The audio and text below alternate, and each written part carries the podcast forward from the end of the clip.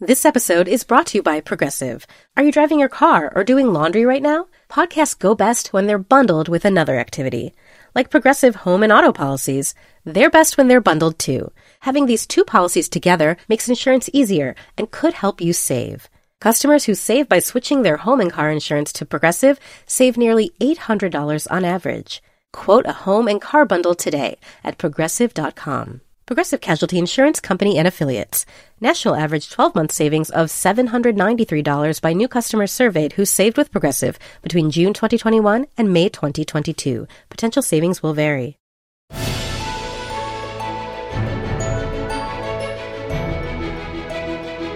Hello and welcome to Little Gold Men, the award season podcast from Vanity Fair. I'm Vanity Fair chief critic Richard Lawson, and my usual co hosts, Katie, Joanna, Mike, are all off doing different interesting things, but um, that means I get to be joined by uh, VF film critic Cam Collins. Hi, everyone. And our wonderful editor, Hillary Busis. Hello. So I brought you guys on today to talk about a couple things. Um, well, we have Cameron here, and we're also going to talk about Cameron Post, the miseducation of the movie that won Sundance this year, struggled to find distribution, and is now finally coming out. We're also going to talk to Cam about a wonderful piece he wrote about Spike Lee and Black Klansmen that is now available to read on VF.com. But first, um, in the news lately, there's been a lot of talk about Movie Pass, and I am assuming that our listenership is familiar with this service, which was an app that started, I think, like seven years ago, but really only um, gained popularity last year when they basically introduced this insane deal, which was that you paid ten dollars a month and could basically see unlimited first run movies. Were either of you on the service? Yeah, I I mean I was part of the wave of new people from the last year. I was part of the first wave of people who had to wait like three months to get our card in the mail. Oh right, yeah. which was the first sign I think for many of us that that it was too good to be true. Yeah, that it was too good to be true. Like from that moment of them being so overwhelmed by all these new customers, despite dropping their price so low that it was obvious that half the country would sign up. Um, them being so taken aback by that and unprepared was a sign. Yeah, I actually uh, didn't sign up just because one of the great perks of our job is that we get to see a lot of movies early and for free. And so I figured that I probably wouldn't use Movie Pass enough to actually justify buying it. But I got a gift subscription after Hanukkah. So I was using it until it abruptly cut out a few weeks ago. And then I was like, yeah, do I want to really re up this when the company is going down in flames? So I am not a Movie Pass user currently anymore. And the company really is in trouble. And the, the reason I'm bringing it up uh, this week is that uh, it was just announced that they're now upping the subscription price to $15 a month. And most crucially, they're not supporting first run movies. So anything that opens in more than a thousand theaters, you can't see using MoviePass for, I think it's two weeks. Um, so you know you could wait two weeks to see Mission Impossible or The Meg or whatever. But could um, you? Could you like, really? Yeah, I would think that some people who are like really into Movie Pass are like seeing you know things when they open the, that weekend. Like that's important to them. So I'll be curious to see if Movie Pass can survive. Um, but for the time being, I feel like on film Twitter and stuff, there's just a lot of eulogizing for this kind of, again, too good to be true, insane thing that in a way was sort of stealing money from venture capitalists right, right, and giving right. it to people who just wanted to see movies, which is kind of great an interesting thing about being in a city like New York with Movie Pass is that there are just so many like rep cinemas. Like you can go see what's new in theaters, but there are also plenty of theaters where you can go see old things. And a lot of the people that I know were using it to see older things and were using it to sort of get a film education. And that was a substantial number of people. Like a lot of students um, use Movie Pass. And so that's what makes me a little you know, sad, actually. Yeah, I mean, it makes sense, maybe not from a business perspective, but from like an altruism perspective, if MoviePass kind of evolves into this service that you can use basically in order to see movies that you may not have seen otherwise, to see, you know, indies and repertory films and, and things like that. Um, I mean, that does not seem as lucrative of a hook to get people to sign up for it as like you can see Mission Impossible six times in theaters if you want to. Although the other thing that MoviePass has done over like this uh, this fall that just happened didn't happen quickly. It's been a gradual kind of series of increased uh, restrictions and increased rules on the service. Like they made a rule about surge pricing, like taking a page out of Uber's book, which worked out so well for Uber. Um, they started.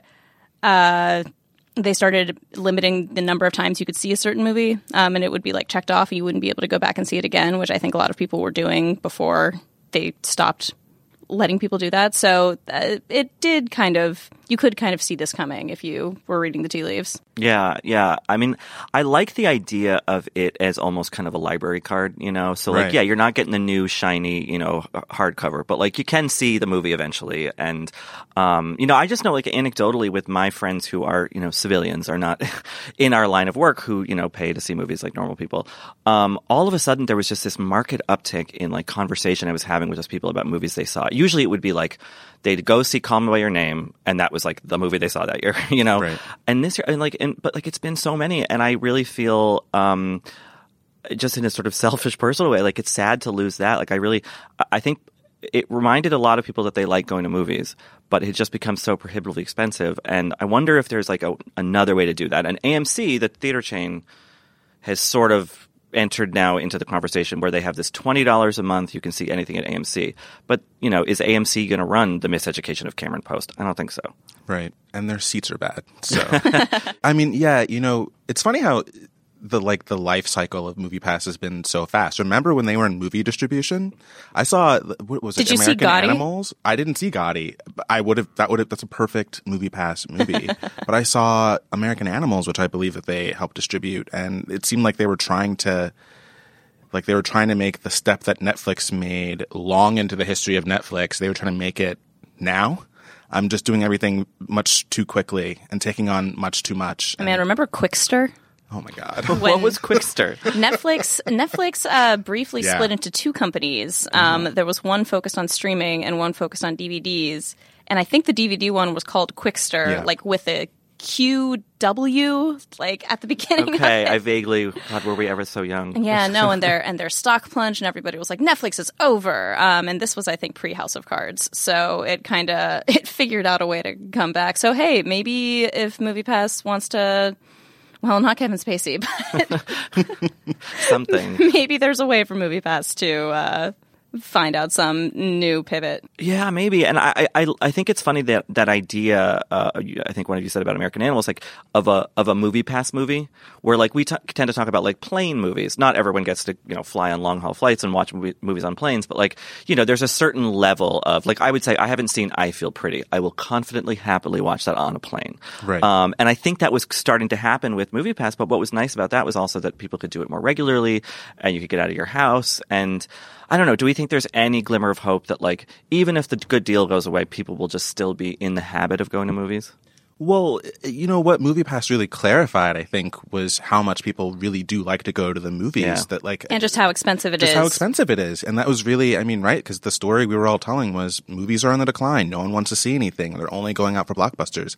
And I think that that this movie pass drama has proven that actually there is a hunger. There are other things in the way. So the theater chains and studios, I think, should be thinking about this. Um, I think the decline in movie pass, but the, the upsurge in interest in movies if the only choices that a studio can have are a mid-budget pictures just go to Netflix and movie theaters only show giant $300 million budget blockbusters, or we have some kind of subscription service that people can use in order to see smaller budget things like, and I feel pretty like a documentary, um, then maybe they will see the benefit of that. Yeah, and they're selling concessions. Like that's that's big money, right? Yeah. Wasn't there a movie that just Big popcorn. right? Yeah, the, the big snow cap uh, industry. Um, wasn't there a movie that was just sold to Netflix or like kind of unloaded on Netflix? I mean, we saw it with Annihilation. oh and- yeah, Andy Serkis's uh, Yeah, oh, Jungle right. Book. Yeah, Oh, exactly. right. And so like it's really depressing to see that and that's like a huge like visual feast kind of movie and now it's just going to be people watching it on their laptops or or their Or on a plane screen. or on a plane which is screen. worse. Those Much are small. worse. Yeah, they're tiny. Oh, the They're- resolution is bad. It's terrible. Everyone knows what you're watching. yeah. The guy next to you is I'm just a watching plain Deadpool. Spy. I like. I definitely take note of what everyone's watching. Oh, absolutely. I, I watched. Um, I was flying somewhere, and I would deci- decided to rewatch um, Richard Linklater's "Everybody Wants Some." Was that what Yeah, it's called? right. Just because it's a fun movie and it's like boys in baseball pants, Right. But like, I was like, on a plane with like children on it, and I kept like, and there's not like nudity, but I kept covering the screen. I was like so embarrassed. No, I- you know, you want to know something funny? This is totally tangential, but uh, I've noticed that movies that don't do well in theaters do well on planes. Like the movies where we were all like, no one wants to watch that. Like what was like the Gunslinger, um, the the Stephen King movie that was like the Idris Elba, The Oh, Dark, Dark Tower. Tower. the Dark Tower. Yeah. I was on an international flight recently where that was what most people were watching, and I thought, where were you? Well, yeah, because they wouldn't pay seventeen dollars for it. totally. Which is like- like again, it's just like I think it's not a matter of interest. I think it's a matter of well, leaving the house, a and b paying seventeen dollars for a movie that's probably bad. Yeah, yeah, because it's a lot of risk incurred, you know. Yeah. And I think that's something that um, I don't know if you've gotten the same, either of you've gotten the same kind of like line of frustration from a reader, but like like years ago, I reviewed Battleship, the Peter Berg, you know, alien mess. Rihanna's Um, screen debut. yeah, well, she, you know, she was Oscar nominated for it, obviously. Um, but you know, and I was like, oh, that was so stupid, but so fun, and like I had a great time. It's big and loud, and things blow up, and I kind of reviewed it as such. And a reader emailed me and said, you know, like I appreciate that you had a good time, but like you didn't pay seventeen fifty plus parking, plus your kids' tickets, plus popcorn, whatever. Like this is a hundred dollar outing for a family, and like if it's a piece of shit, like we kind of like want to know that. So like I think that um, something in, in, a, in a, again in a selfish sense that MoviePass did is it made me feel a little bit like less concerned about that because like maybe you know the financial burden wasn't wasn't as much. So I hope that we can find a way to alleviate that for people because it was fun when everyone was seeing things. It really was. Imagine how much. I remember better- gathering around the water cooler, talking about the latest episode of Ally McBeal. It's so Exactly, that dancing baby. MoviePass could have made like it possible for people to have seen the Oscar movies for once. That was the first thing I used mine for. Was I finally saw Shape of Water? I was like Hmm. Very, very late to that. It was in January. I used my movie pass the first time to see Tulip Fever, which was meant to be an Oscar movie, Oh, that is another. That is another topic entirely. but it was that was very much a movie that I was like, I'm not paying money to see this, even though I have to review it. There weren't screenings of it. I should have taken that as a sign. So I used my movie pass the morning that it dropped in, in New York and was like, this is the perfect thing to use movie pass for. I feel like I haven't lost any dignity. This is exactly the kind of thing that distributors need to hear, though. I mean, like maybe somewhere like Matthew McConaughey is wandering around like a Texan desert, and he's like, "If only Movie Pass had been around when the dark." I think it was actually, but yeah.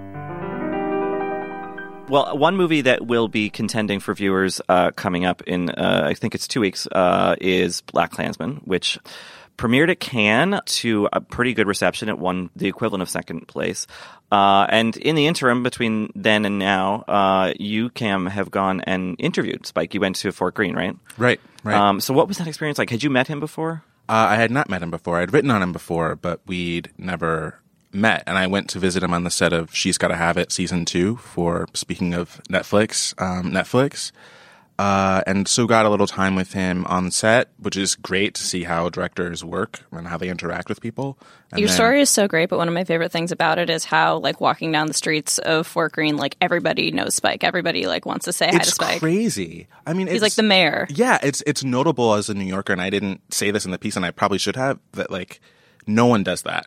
Like, you're supposed to ignore celebrities. When I saw Michael Fassbender in my neighborhood, first of all, he was glaring at everyone so that they wouldn't talk to him, but also just like no one talked to him. You just don't do that. But with Spike, it was every single person that we passed in this like three or four block walk stopped and said hello. And there was sort of a colloquial quality to it. It wasn't Yeah. like a big, like, oh my God, sign an autograph. It was like, hey, right? Yeah, right. Because he's because he's Yeah. around. He's like a he's like a neighborhood fixture. Yeah, and, and and that was just that was it was interesting, right? Because you know I think most people identify him with his 80s and 90s movies, and I think his sort of 21st century run has been for for some people just highs and lows, but mostly lows after movies like Inside Man. And I think he's taking a lot of artistic risks, but they're not making, you know, they're not making the kind of money, et cetera, that he was getting um, earlier in his career. So it's just interesting that in terms of persona that he's still this huge i just there are only a few directors that i think could walk down the street and everyone would say hello to them. And like scorsese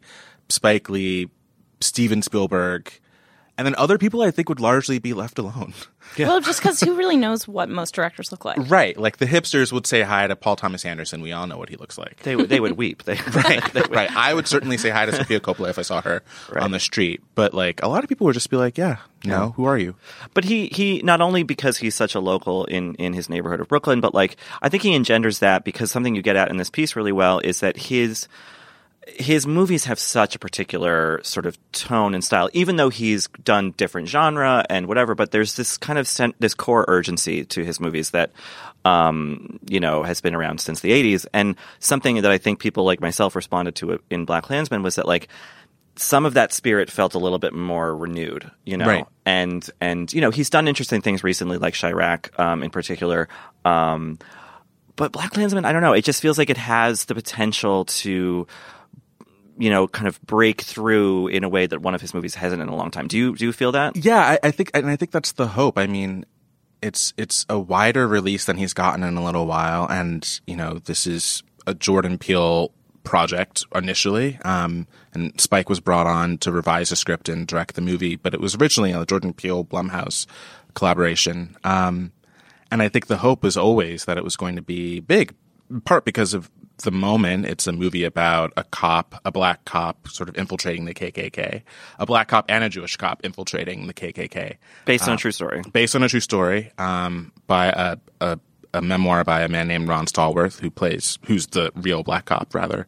Um, and it's just too good to be true in terms of like a movie. Like what kind of you know? Yeah. We've like we've seen this kind of Chappelle skit version of this, but this is too good to be true. And it's also just you hear the plot description and you think, yeah, that's a Spike Lee movie, right? It's like ridiculous in the right way. It's political in the right way. And I think the movie really carries that. And it's also just, you know, um, it's got like Adam Driver in it. It's got Topher Grace as David Duke, which is really an interesting performance. And I would totally tell people to see it on the basis of that alone because it's so weird. and you spoke to, to Topher Grace for the piece, and uh, you know he said basically, I would not have played this role for any other director. Right. I mean, right. He gave me, a, I really walked away from that conversation with a sense of this is a risk. Playing a white supremacist in a movie right now in particular is a risk. I wouldn't want to do it for someone who I wouldn't think would do well by the subject. Especially playing like the world's friendliest white supremacist, Right. which his David Duke is. Right. So he's just so chipper. It's it's disconcerting. Um, but also accurate to a moment in the KKK when David Duke really was trying to polish everyone up. And there's this, in the movie there's this contrast between the sort of stereotypical like Southern hick KKK member and David Duke, who is polite, will shake your hand even if you're black. He hates you. he thinks you have no rights. He'll keep but it he's to cordial. himself for the minute. Yeah. Right. Um, right. It, you know, it's it's it's it's a an interesting movie. I think that people will really Yeah. respond to it. And even though it's a period piece um, set in the 70s, uh, he well, Lee brings into the present at the end in a very you know potent way. But like it just has so many you know similarities in terms of conversations we're having now about race and racism and you know not just kind of the the latent personal kind of racism but organized racism and and and this this really scary resurgence of it. And what i think black klansman does it says well no it's not a resurgence. It's always been there. It's just we're now paying attention to it. And what i'm curious about is you know, well, last year, uh, pretty clumsily, Kathryn Bigelow tried to wade into this, wade into this, you know, topic with Detroit, and you know, a lot of viewers were like, "This was really irresponsibly done." Um, obviously, Lee is coming from a different perspective, but do we think like, what is the kind of public appetite for a fictionalized film about this topic? You know, I think about uh, in the you know the aughts when they you know uh, directors kept trying to give us the Iraq War movie that we needed, and no one wanted it. Like all Right. those movies tanked. Uh, well, not tanked exactly, but you know they didn't do well. So are we like? Do we think that there is a people are wanting to see the stuff that Black Klansman is, is about on screen right now? I think Black Klansman will play a bit better than something like Detroit, for example, because at least personally and amongst friends, I think what a lot of us are getting allergic to, if we're not already, is violence against black people in movies. It's just between like being online and seeing every day a new sort of video or another hashtag of a dead black person. It's just, I don't really want to see that repeated in movies, particularly in the case of Detroit, it was just, it was, it was traumatic and I don't think it was worth it. It was a horror movie. Yeah, It and was- and yeah. just it just the movie never circled back around to making me think, well, it was worth seeing this violence that I knew happened, but maybe didn't know was this violent. Um, That's kind of how I feel about like The Handmaid's Tale. Like I don't really need to watch women being raped and Yeah. being denied care and you know being stripped of their rights like that's happening in the real world i don't know that Yeah. watching it like a dramatization of it is necessarily helping yeah, like if you're going to do that, You have to be saying something else. you too. have to right. You have to have you have to have stakes there that are beyond. It's important to show these things because no one would disagree with you that we need to sort of bear witness to these things. But there's something to be said for just the trauma bearing witness, and if you're doing this responsibly, then you should be thinking about making that worthwhile. Like, um, and, and Black- and Black Klansman also I think does a good job of kind of giving a spoonful of sugar. Um, Yeah. Because I mean I know that in the piece Spike Lee told you that he doesn't think of the movie as a comedy, but there are a lot of comedic elements to it. I mean, you mentioned the Chappelle's show, like kind of underpinning to it, and it also reminds me a lot of Blazing Saddles, um, in that it is a movie about this like very suave, very smooth black man just like completely pulling one over on a gang of like white white hick idiots. Um, and like uh, there, there is definitely something very satisfying about that too. Yeah, absolutely. And I, you know, I think the thing that I'm curious about is to see because one thing we just have not had in American movies at all is talking about like the KKK in the context of Jewish people, Like, Which is weird, yeah. which is weird because they're they're such a like an They're not obvious target. yeah, yeah. something, yeah. some- never never covert about their hatred of Jewish people at all. No, totally. And something that I thought was really interesting in the movie was kind of the the like dawning consciousness of the Adam Driver character when he's like, "Oh, I never really thought about myself as a Jew until I found out that these people hate me for this thing that I am that like is not really visibly apparent like." Right. But that was really I don't know, if anything I kind of wish the movie had dug into that more. Yeah, same because that turned out to be, or at least just for me, the more surprising revelation was actually. I mean, we should say this whole thing starts because John David Washington's character uh, decides to call the KKK to re- be recruited. So the black character is the one on the phone with the KKK, but actually going to the meetings is Adam Driver's character. Um, and immediately these Klan members sort of suspect that he's Jewish. And then there's just repeated scenes of, of increased tension over them trying to figure that out. And, and that was re- where the, frankly, for me, where the main tension in the movie was because he's the one who's actually in the KKK meeting Like putting his neck out there. Right, right. Like John David Washington, his character is definitely doing some stuff, but he's not at the meeting because he's black. yeah, yeah, and I think that like You in know? a way like that does sap the movie of a little of its sort of tension because John David Washington is the central character and yet he's Right. not the one doing the central action. Um, so it kind of does become Adam Driver's movie, which is like not exactly like what I think the movie's pitched at thematically. Um, Right. but I also think, you know, you mentioned the spoonful of sugar, Hillary. There definitely is that, but it's tainted. And like at the very end, I don't want to spoil it exactly, but like, I think that Spike Lee is like, hey, uh, by the way, I know we were laughing, we're having a good time. Like, this is an interesting story, but like, this has such intense implications to the real world. And um, it, the, release of the movie is timed very pointedly to uh, the anniversary of the uh, r- horrible events in, in Charlottesville last year. You know, so I, I, I really appreciate that this movie, unlike maybe The Handmaid's Tale, and certainly unlike, unlike Detroit, um, it has a sense of perspective that says, stuff is grim and dark and serious but also like life is more complicated than that and like there can be some levity and some silliness and like yeah like some of these racist idiots are like funny because they're so stupid you know and they're so inept or whatever um, but that doesn't mean that they are harmless Right. you know and i think the movie is pitched really well so i'll be curious to see i'm really i mean the, the thing about you know, when I saw it at cannes and that is not a very diverse crowd of critics, let's say. You know, you, so you, you get the initial reviews and it, it's lacking a certain perspective. And I'm, so I'll be very curious to hear what black audiences think about it and what people who were around at that time think about it, you know, so I, I hope it's a hit. Did, do- how did Lee seem? Was he kind of sanguine about its chances or? he doesn't want to jinx it, but I think he's feeling really good about it. Yeah. And I think between this and just She's Gotta Have It doing well on Netflix, I think he's feeling good about you know, I mean, I, I don't think that he's someone who's too attached to his commercial success. And I think that he likes to take risks and do whatever he wants. But like anyone else, I think he's glad that it seems like this is going to be something that people see and really uh, relate to. And I think that's I think that's good. I think it's a good movie. Did you talk at all about what he's got coming up besides She's Got to Have It? Um, he wouldn't say, but I, I there's got to be something, right? He's always. I mean, he seems extremely busy. I He's know he's done Uber yeah. commercials. So you've written on him before, and you know you've seen his films. Uh, was there anything in talking to him that surprised you uh, that he said, or sort of was he the person you kind of expected him to be? Uh, he was exactly what Yeah. I expected him to be, which is extremely smart, ex- you know, extremely fun to talk to about his movies, and also, you know, a little bit cranky. Yeah. Um, and to be fair, you know, I was meeting him on the set of his movie. He was tired like anyone else, but uh, he was he was cranky in all the right ways. It wouldn't be a good Spike Lee interview if he weren't a little bit cranky. Yeah, you I kind kind of of appreciate that. that. yeah. Did you say About him. anything that he kind of like challenged or he really did not like when I would mention other directors.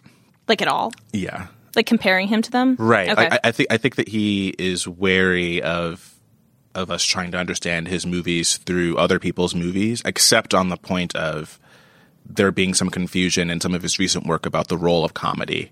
Um, he was very clear about there being a long tradition, and he's right, a long tradition of American directors who've done satire or satire adjacent stuff where there's humor mixed into the movie, but it's a serious moral vision. Um, and he's right that when people kind of get on his case about that, that it's a little ahistorical, that he's not, he didn't invent that. But it should also be said that he's kookier in his comedy than any of the directors he mentioned beyond Kubrick. Um, like Doctor Strangelove is a weird movie, and he references it in Chi-Raq, actually, but, uh, you know, other directors like Billy Wilder, et cetera, aren't quite as out there as Spike is.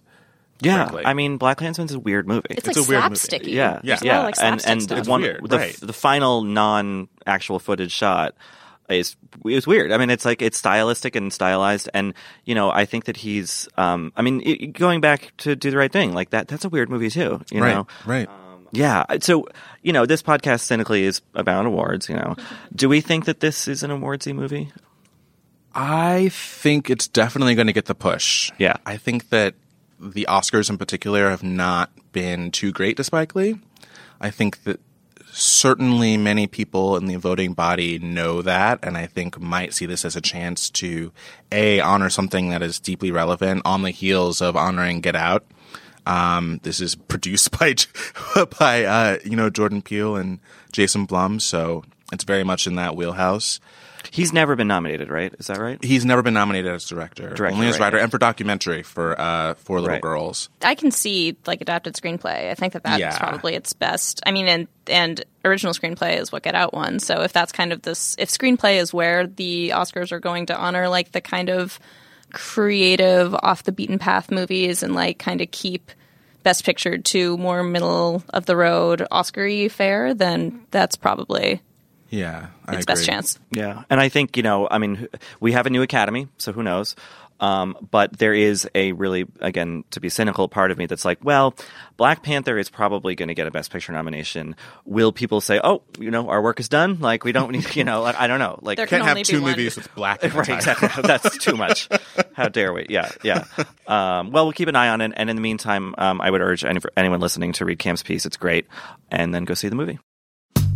Hey, I'm Brian Stelter, host of Inside the Hive from Vanity Fair. This week, with the help of Dan Adler and Olivia Nuzzi, we're going inside the media circus swirling around Donald Trump's criminal trial.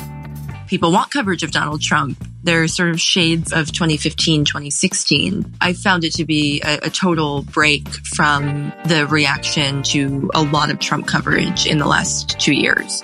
Join me, Brian Stelter, on Inside the Hive from Vanity Fair. Listen wherever you get podcasts.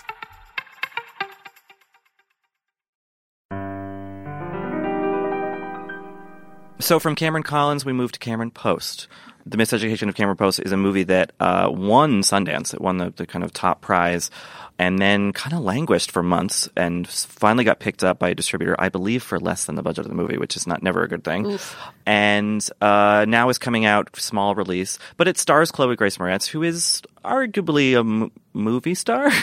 I would say this is the movie where I realized she was a movie star Okay. because she's surrounded by non-movie stars beyond, to my mind, Jennifer Ehle. And I realized, oh, you're not like a normal young actor. You're like a, you've got a glamour that I don't think she can sh- quite shed, frankly. Yeah, which is maybe a problem in this movie. So she plays a r- kind of regular teen in the early 90s who uh, is caught fooling around with a friend of hers who's a girl and is sent by her religious aunt to um, uh, a gay reparative therapy sort of camp, I guess you could call it.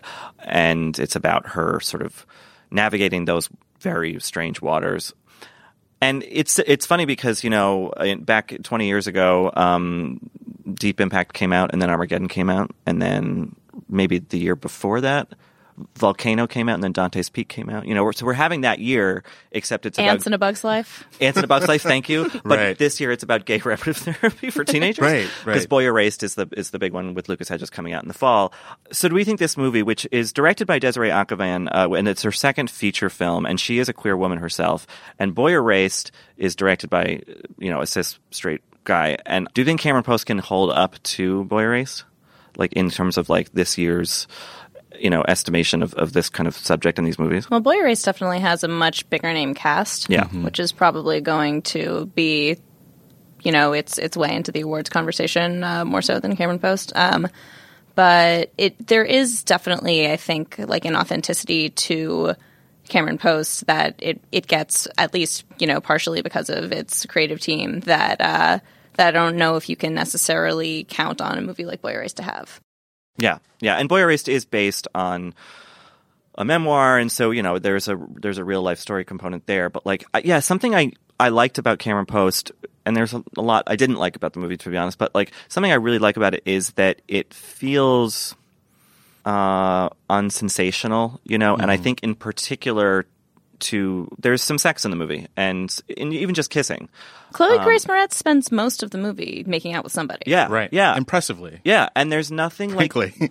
kind of gazy about it, or at least male gazy about it. And there's nothing, it just feels very organic. And I feel like that's rare to see in a movie, especially one about like queer teenagers.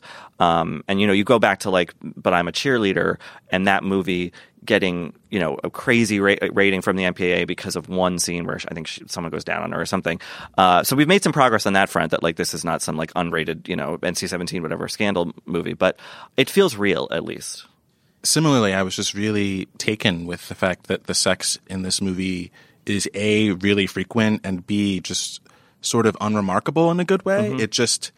It's it's not like in Call Me by Your Name where you know that the movie's moving toward that moment that that's a thing that's going to happen and you're sort of waiting for it to happen. In this, it's it's pretty early and then it just keeps happening. Or Um, blue is the warmest color, or blue is the warmest color. which it just like still makes me uncomfortable to think about because Yeah.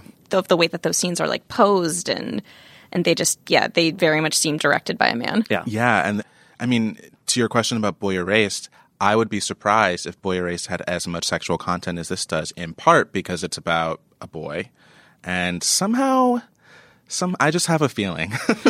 I, I I can't think of like a, a mainstream queer movie that had as much sex as Cameron Post does, right? Yeah. Are you saying that uh, we're not going to get a Troye Sivan Xavier Dolan sex scene in, this fall? I 'Cause- think I think we're gonna get some need to change out. some plans. and beyond that. Or Nicole Kidman and Russell Crowe. yeah, that, that'll be the one sex scene in that movie. Nicole Kidman takes that wig off. My God, it's like How to Get Away with Murder. Um, speaking of Im- imperious uh, ladies, uh, Jennifer Ehle, who you mentioned, Wow. is in this movie, and she's kind of the villain. I mean, she's the director of this camp, and she has this kind of, you know, very placid, sort of therapeutic kind of demeanor. Until She's kind of she like a doesn't. nurse Ratched figure. Yeah, very much so. Right. She's great in this. Um, She really is. And it was one of our, I think, her like she was in several movies at, at Sundance. Um, I've been kind of negative about Chloe Grace Moretz for a while. I, I think I was very annoyed she got cast in Carrie, um, and like I just find her to be a little bit show kid y. But I think she kind of does a break, uh, you know, breaks through some of that here. Like it feels like a more thoughtful performance. I will say Yeah. she's been playing teenagers for 30 years in movies. yeah. How how Since much I longer? was a teenager, She Yeah. plays teenagers the way that Jennifer Lawrence plays older women. Frankly, it's like they get stuck into these ruts that just don't match their age. Yeah. But Chloe's interesting to me. I, I, I watched this and I I was saying to you guys earlier, I this is when I noticed that she's a movie star because she's surrounded like the others the other stars are great. In fact, there are people in the movie who are better than her. I think that uh, Emily Skeggs, who plays her roommate in the movie, who's Tony nominated actress from Fun Home, is scary. uh, is, is scary in her religious repression, but so good. She was Um, great. She's fantastic. And I also think that uh, one of the guys, Owen Campbell, who has a sort of sad storyline in the movie, um, is quite good too. But Chloe is just such a movie star. I just did not believe that she was a teenager in a camp. I, I thought that she was a In movie star. 1993. Right. She was a movie star surrounded by other great actors. Yeah. Um, also Sasha Lane from American Honey. Just really good younger stars, but just I kept looking at Chloe and thinking, yeah, you can't like de-glow yourself. You have like you're a magazine cover wherever you go. They didn't even try to give her like a fake zit. They just knew that we wouldn't believe. or like a brown dye job. Right. Or like right, imperfect hair. It's like how are you such a movie star in this religious gay conversion camp? There's there's one line where they're like sitting in group therapy or something, and like the mean the mean kid at camp at D gay camp, it like it says something to her like, "I just look at you and I know you're a dyke," and I'm like, really? She Right. just looks like a beautiful movie star. And- right, and even and even like Chloe in character is sort of confused, and uh, I don't think that she's confused in the way that I was confused, which is no, she's Chloe Grace Moretz. Yeah. I don't know who you think you're looking at. And a funny thing that the movie does, and I, I, I, I doubt it was in reaction to her being cast, but like the central character, the title character of the movie, she's so recessive and like kind of like doesn't say a lot and just sort of is there observing. And all the other characters around her, Emily Skeggs' character, uh, Owen Campbell's character, they're doing all this big stuff. And like, and so even with this very, very muted character, Moretz just still just, it's like, no, like you're like there, I see you, you know, like, No, totally, she Yeah. could not hide. I think, and I think it, you know, uh, Which is why it made zero sense for her to be cast as Carrie. Like that's the Right, most right. ridiculous casting in No. movies. right, exactly, exactly. It's it is such an interesting problem to have being too charismatic to have such problems. I, I- but it it I do like her a lot. I don't I don't know that she works in the scale of this movie, but I there she has a quality that just interests me. I, there's something about her where I don't look at her and think about what her characters are thinking. I just look about I just look for what they're going to do. Even even despite all the sexual content in this movie, I can't think of moments where she's coming off as like I'm horny.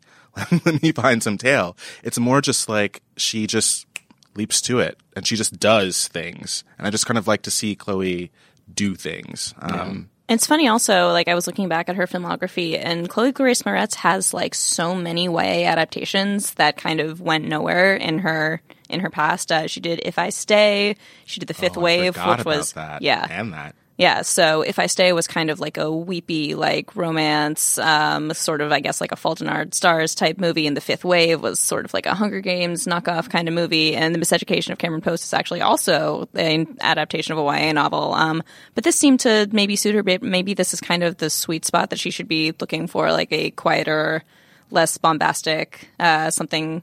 I mean, if there's a way to do that while also seeming uh, like she is actually the person that she's playing because she is a movie star and her her natural effervescence or luminescence or whatever is kind of hard to tame but Yeah, I mean, you know, it's it's. I really love her in Clouds of Sils Maria because she's playing a, a starlet, and just I was so convinced that she would be the anti, like the antichrist to Juliette Binoche, like, was actually like a, a kind of perfect role for her. It's it's interesting to see that she's mostly doing these YA adaptations, as you're saying, because she, to me, is good at that, but just is out of place always. yeah. she was really funny on 30 rock too just throwing She's that really out there Really funny on Thirty Rock. She should She's just do a comedy. She's Yeah. so funny. I feel she's really funny in that actors. scene where she's uh, singing for non-blondes Yeah, that's a great totally. scene Oh, that is a good scene. And it's you know it's odd that that this is a YA adaptation because it doesn't have the sort of tonal trappings of a YA movie. Right. It's very much like a grown-up, indep- small, independent film.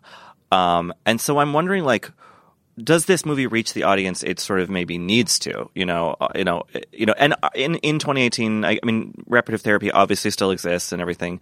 Um, but like, I'm just kind of curious about this movie's like social value in a way because it doesn't have a lot of. s- There's not like a huge sort of discovery d- d- throughout the movie. There's it just kind of happens. Um, and the ending is just kind of like well now the movie's over yeah, Yeah. yeah. And you know, and a- adding to that, there's also I wonder if some people will go into a movie like this thinking, so now I'll get to see what it's like in these sort of de-gaying camps.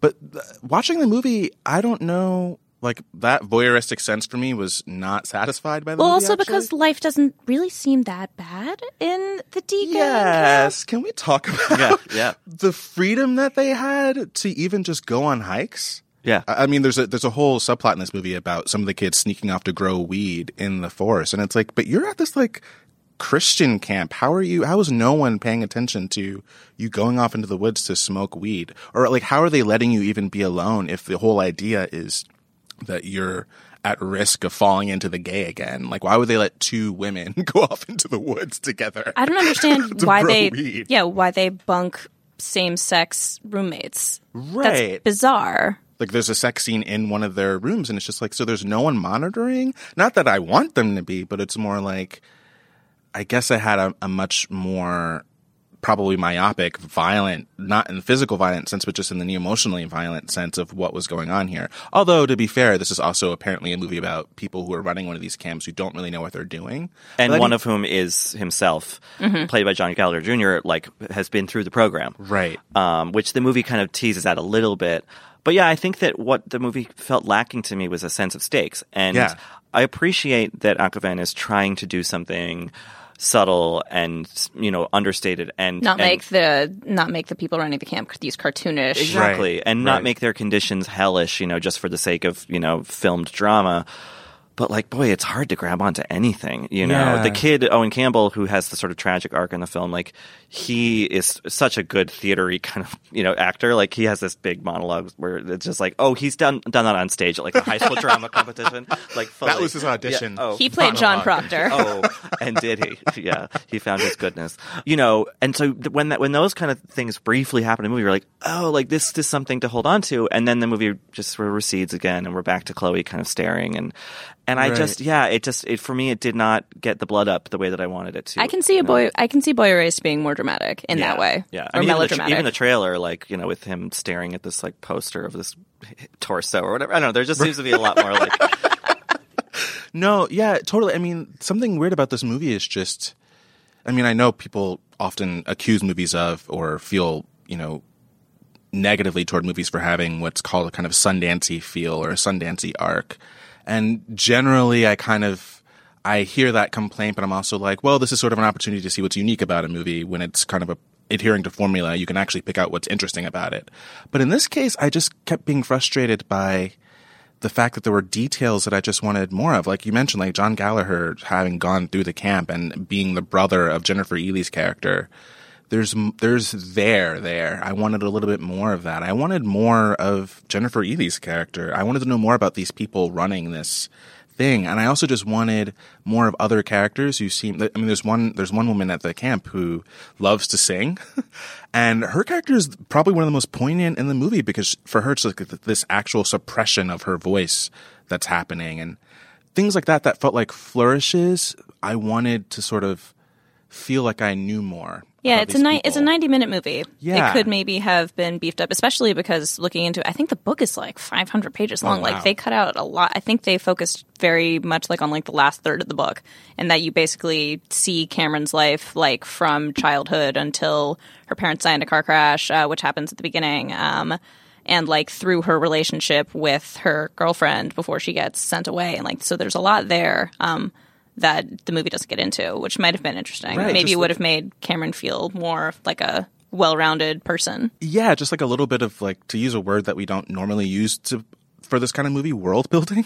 yeah. Um, frankly, Well, F- Forrest Goodluck uh, is an actor who plays a character in the movie uh, who's Lakotan, and he has this whole. Not whole, actually. It's kind of a mentioned thing about Lakotan beliefs about, you know, um, gender and how gender can kind of change and, you know, and all this stuff. And I'm like, wait, wait I want to watch that movie. Like, that Yeah. sounds fascinating. Right. Like, I don't necessarily need to see this, like, you know, sort of conventionally pretty white girl, like, you know, like struggle with this, Growing like- weed in Like, some I. I want to talk to this like the Coden kid who like has all this kind of elevated spiritual thinking about this, and and and Sasha Lane's character with you know who who um has a physical disability. Like there was there's interesting stuff there that the movie could dig into. Yeah. That you know made me say, hey, this should be a TV show. Yeah, I mean, the, the coding character, for example, he's the character that Jennifer Ehle's character is the meanest to because Yeah. he, his hair is always in his face. And when you notice that, when you notice that she's being the meanest to him, at least for me, it's like, so is this like, tell me, give me a little bit of a sense. Don't make it explicit necessarily, but like, is this about the femininity thing? Is it a race thing? Like, what is her perspective? Does she have one? Or is she just picking on this one kid in a sort of meaningless way? And, you know, just why doesn't she, I don't know. Why doesn't she have particular things that she wants to fix about every kid? That seems like what she would do. Um, you know, just things like that where it's like I, I need less plot point and more evoke these people for me. Um, because they're all characters are all so rich, frankly. Well, I'd say the movie is still worth seeing. It's now kind of being slowly rolled out in theaters. I'm sure it'll be on demand. Um, maybe you can use the last vestiges of your movie pass to go see it. The only kind of movie Yeah, you yeah, can yeah, use yeah, yeah. movie pass for anymore. That does it for us this week. Um, as ever, you can follow us at Little Gold Men. I am on Twitter at Rylaws, Cam, Uh, I'm on Twitter at Melville Maddock. and Hillary. And I am Hillabuster with two R's. This episode was edited and produced by Daniel Roth. And this week's award for the best reveal of where Mike, Katie, and Joanna went goes to Cam Collins. Some of the kids sneaking off to grow weed in the forest. I'm Bobby Finger. And I'm Lindsey Weber. Do you ever see a new face or name on your news feeds and say, who the heck is that? Our podcast, Who Weekly, is everything you need to know about the celebrities you don't. Think of us as your cheat code to People Magazine, your glossary for Hollywood, a shortcut to understanding pop culture at large. For the past eight years, Who Weekly has been telling listeners everything they need to know about the celebrities they don't. The New Yorker says we spelunk deep into the demimonde with convivial delight. That's a direct quote. Mostly, we're going to explain to you Irish star Barry Keoghan's sudden rise to fame and relationship with a not so under the radar pop princess named Sabrina, The fake wedding Real Housewives star Cynthia Bailey had to promote a limo rental company. And why all the Gen Zers you know are talking about a guy named Benson Boone. Each episode goes deep into the biggest celebrity stories of the moment. And if you're still confused, we even have a weekly call in episode where we answer the most burning celebrity queries. Who Weekly airs twice weekly with brand new episodes on Tuesdays and Fridays. Listen and follow Who Weekly, an Odyssey podcast, available now for free on the Odyssey app and wherever you get your podcasts. From PRX.